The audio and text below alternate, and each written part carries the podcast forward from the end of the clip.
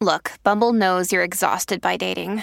All the must not take yourself too seriously and 6 1 since that matters. And what do I even say other than hey?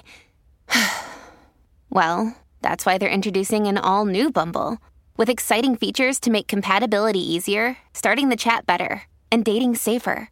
They've changed, so you don't have to. Download the new Bumble now. The door to the containment cell hisses softly as it opens. Stepping out of the airlock and into the cell, I glance around briefly. I don't see the SCP. There's a television affixed to one wall, with a DVD player underneath it on a small metal shelf. A single DVD case sits next to the player. The television is off. As I start toward the player, I sense movement from behind me, coming out of the corner of the cell. A shadow falls over me, the hulking form casting it, bearing down on me. Spinning around, I come face to face with a huge, hairy creature. It roars, blasting me with breath stinking of rubber. I drop the DVD case I'm carrying and call out in terror. No, no, please, leave me alone! I scream, my face screwed up with fear. Fear me. The creature says, its hairy arms lifted up over its bulbous head. Oh God, no! Suddenly, the creature freezes in its looming position. A small chuckle escapes its unseen mouth. Too easy. the creature says, laughing louder now. Its voice no longer the rough baritone of moments ago. It's now a voice that I associate with a kindly male librarian, soft and unthreatening. Reaching down with one hand, the SCP offers to help me up. It has taken its favorite form for the scare a gorilla suit and a simple looking astronaut helmet with two antennas on top of it. The face inside the helmet isn't a face at all but a smooth silver head with a small metal circle where the mouth should be.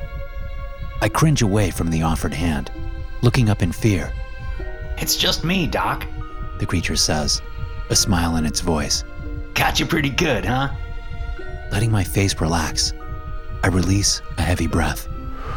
Good God. You had me going there. You really scared me. Well, if I wasn't scaring you, I wouldn't be doing my job. I just feel like I could do better. Scooping up the dropped DVD case with one hand, I grasp the rubbery gorilla hand with the other and let the SCP 2006 help me up. The gorilla getup is from an old 1953 B movie called Robot Monster. Considered by many the worst movie ever made, the monster from the film, Ro-Man, is one of SCP 2006's go to forms. There's really nothing scary about it, but I have spent long hours with an acting coach to sell the fact that it does scare me. My heart! I exclaim as I stand up. I was afraid I was a goner. The helmeted head tilts at this, and the creature's chuckling fades away. What does that mean? It asks. What does what mean? I say, already uncomfortable with the way this conversation is headed. What does it mean to be a goner? Like you just said. Oh, I say. It's just an expression. Something we humans say when we're scared. Is it the same as death? The creature asks. All humor has left its voice. Death? I say. Yeah.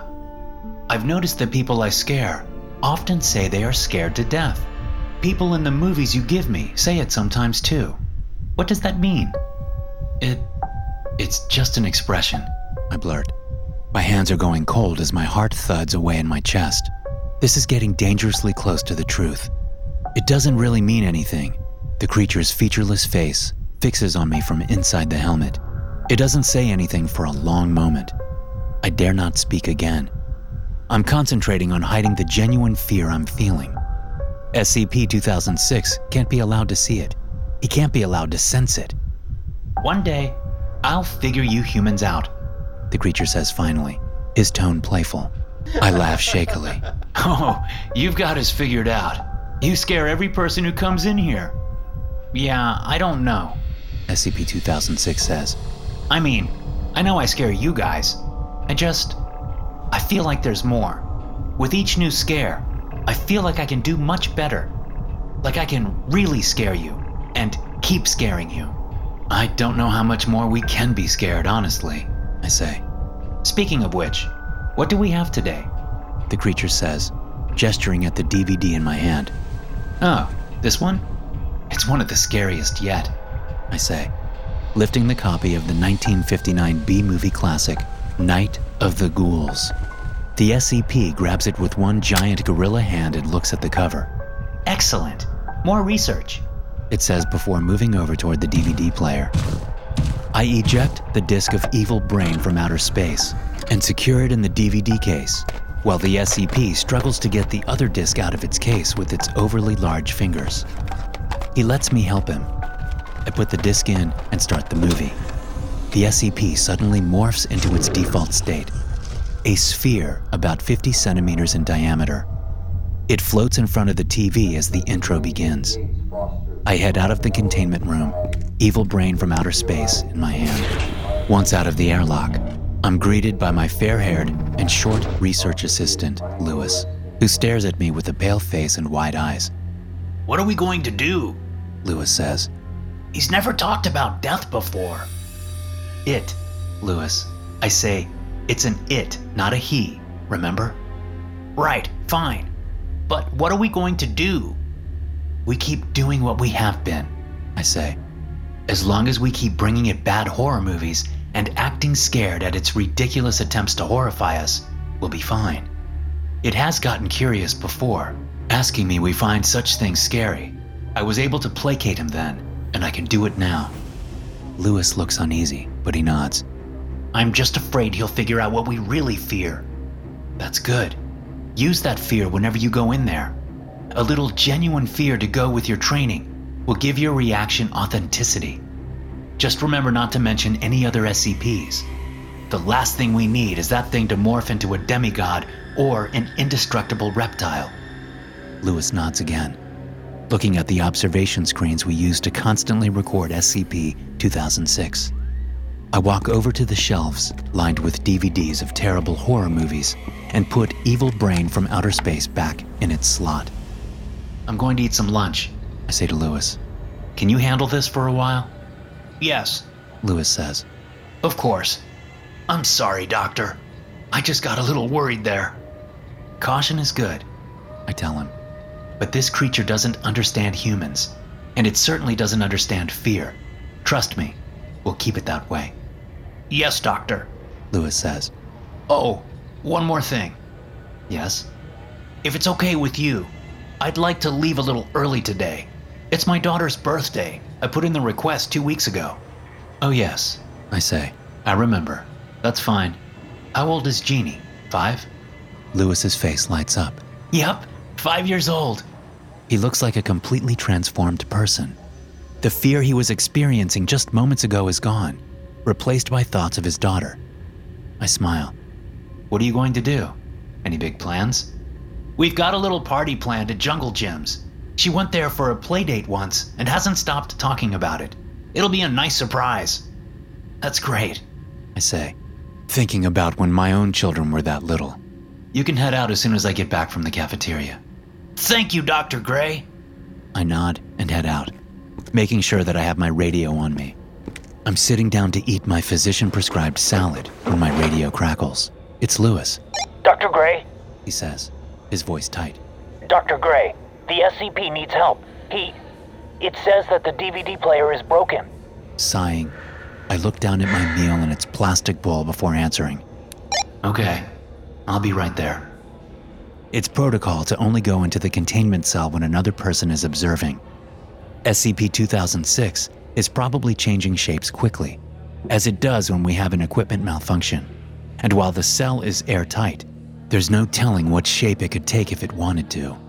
It could almost certainly bust out if it found the right shape and was feeling motivated enough. I pick up my salad and take it with me, hurrying down the brightly lit hallways surrounded by the most advanced security systems known to man. The sound of my rushed footsteps echoes off the concrete walls, and I mutter my apologies to people as I move past, trying not to jostle them. As I step back into the observation room, I can see on the screen that SCP 2006 is still in its Ro-Man form. It seems calm as it sits, staring at the blank television. Lewis looks relieved as I enter. Sorry. he says. Even though he did the right thing, I find it hard to hide my anger. It's fine. I answer gruffly. Why don't you go in? Just grab one of the spare DVD players and switch it out if you can't figure out what's wrong. Lewis stands up, wiping his hands on his pants. He's scared, but he's got to learn to get comfortable in the cell. It's the whole reason I have this new assistant, after the old one died in a car accident. Uh, okay. He says, stepping over to the corner of the room where we have several brand new DVD players, still in their boxes. He takes one under his arm and steps into the airlock, shutting the outer door behind him. I cycle the airlock, and after a minute, he opens the inner door. I turn away from the monitor to grab my salad. I don't want to make a mess by eating over the instrument panel, so I stay with my back turned, shoveling the tasteless leaves into my mouth, wishing I had a burger. I expect to hear a scream any time now, as the SCP does his level best to scare Lewis. As if on cue, the scream comes, and it sounds really good. It sounds like a genuine scream of terror, maybe even with a dash of horrible pain. It sounds real. Too real. My eyes go wide, and I spin around in the chair. The bowl of salad falls out of my hands and clatters to the floor as my eyes fix on the monitor. The SCP is still in its Ro-Man form. It's standing in front of Lewis, holding a handful of the man's intestines in one huge hand. The rest of Lewis's guts arc to the floor between the two figures, glistening darkly in the bright containment cell lighting. The DVD player slips out of Lewis's hand as he looks down at his ruptured abdomen. He screams again and backs away from the SCP, causing more of his innards to fall out. Lewis puts his hand down and tries to keep them inside. He bumps into the wall and slides down it, still staring at his gut. Pain. The SCP shouts in a deep voice. It's an epiphany, and there's joy in its voice. My first instinct is to get on the intercom and tell the SCP to stop it. But if I do that, it will know. I have to show it that this isn't what's scary, that pain isn't something humans fear.